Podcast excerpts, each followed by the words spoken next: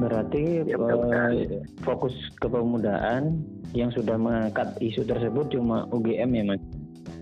Iya, ada namanya jurnal studi pemuda, eh, jurnal studi pusat studi kepemudaan, jurnal studinya namanya pemuda. Itu menarik dan eh, menurut Satu-satunya di Indonesia. iya sejauh ini salah satunya makanya saya mengamati dan itu menurut saya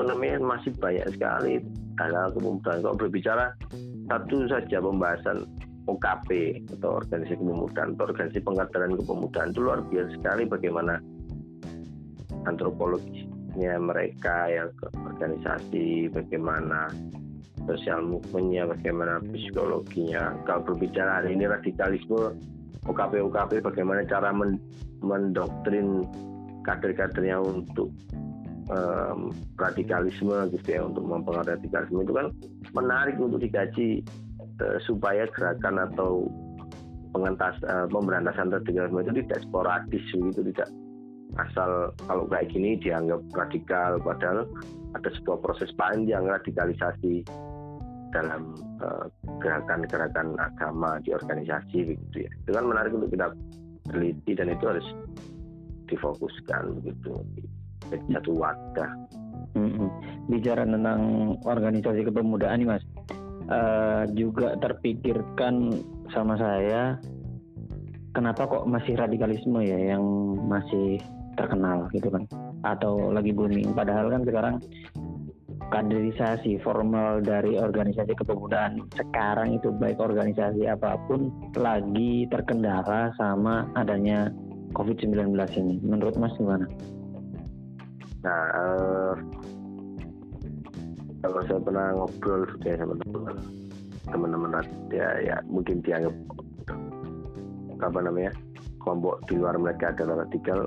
Sebenarnya mereka kan kan ininya gosul fikir ya tadi sama dengan pengaruh utama perang pemikiran ya, dan itu dan itu tidak ada urusan dengan covid dong perang perang pemikiran itu adanya di media nah eh,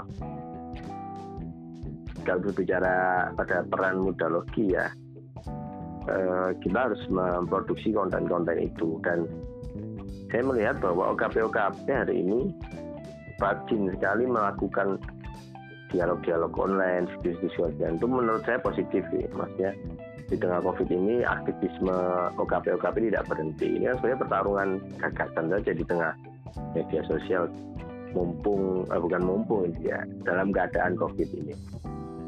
Eh, nah, yang tidak pernah kita lakukan adalah meneliti bagaimana eh, keberlangsungan hidup atau resilian, eh, resiliensi atau kebertahanan gerakan sosialnya OKP ini ketika dia di, digempur oleh wabah COVID ini dan digempur oleh isu radikalisme. Itu kan menarik bagaimana eh, teman-teman pejuang eh, pejuang gerakan agama yang moderat itu masih bisa bertahan di tengah tidak boleh sholat, tidak boleh apa namanya, tidak boleh beribadah, tidak Berjamaah. boleh berkumpul, nah, tidak boleh berjamaah, tidak boleh mengadakan pengajian, tapi masih tetap bertahan begitu. Termasuk kita juga harus meneliti kok bisa, kok masih bisa bertahan gerakan radikalisme di tengah-tengah, di tengah-tengah banyak larangan untuk melakukan eh, peribadatan begitu ya.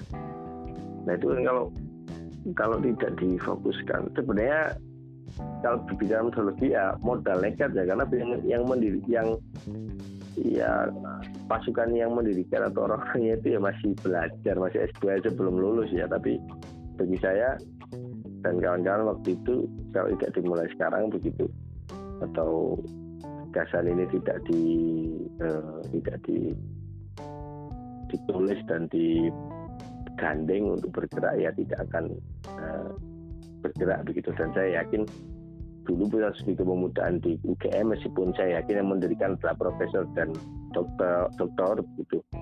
Tapi waktu itu mikir ah, penting nggak ya penting nggak ya? Ah, dilakukan saja lah. Ternyata ya oke juga.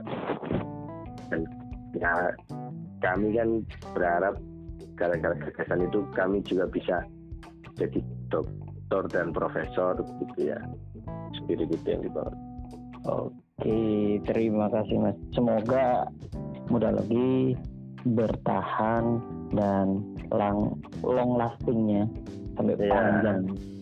Ya inilah salah satunya ya podcast ini digaungi oleh Mas Den. Hmm, Iya. saya hanya mendapatkan instruksi dari ketua muda Logi Institut. Hostnya keren.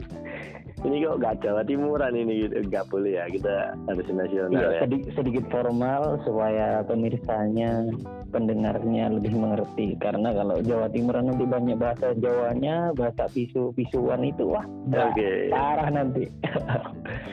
Pemirsa, Ya. Pemirsa, papa mimir. Oke, terima kasih Mas. oke siap. Eh, kita lanjut eh, di perbincangan selanjutnya yang mungkin akan membahas pembahasan yang lebih serius dan lebih ringan lagi. Maksudnya pembahasan serius yang dibahas dengan eh, pembicaraan-pembicaraan ringan seperti ini dan akan paling tidak mengedukasi kepem- eh, para para pemuda kepemudaan kita meskipun nanti kita sudah tua jiwa-jiwa kita masih muda bukan begitu mas Siap. Oke, muda lagi pemuda berbicara. Terima kasih Mas Sarul. Yes. Waalaikumsalam warahmatullahi wabarakatuh.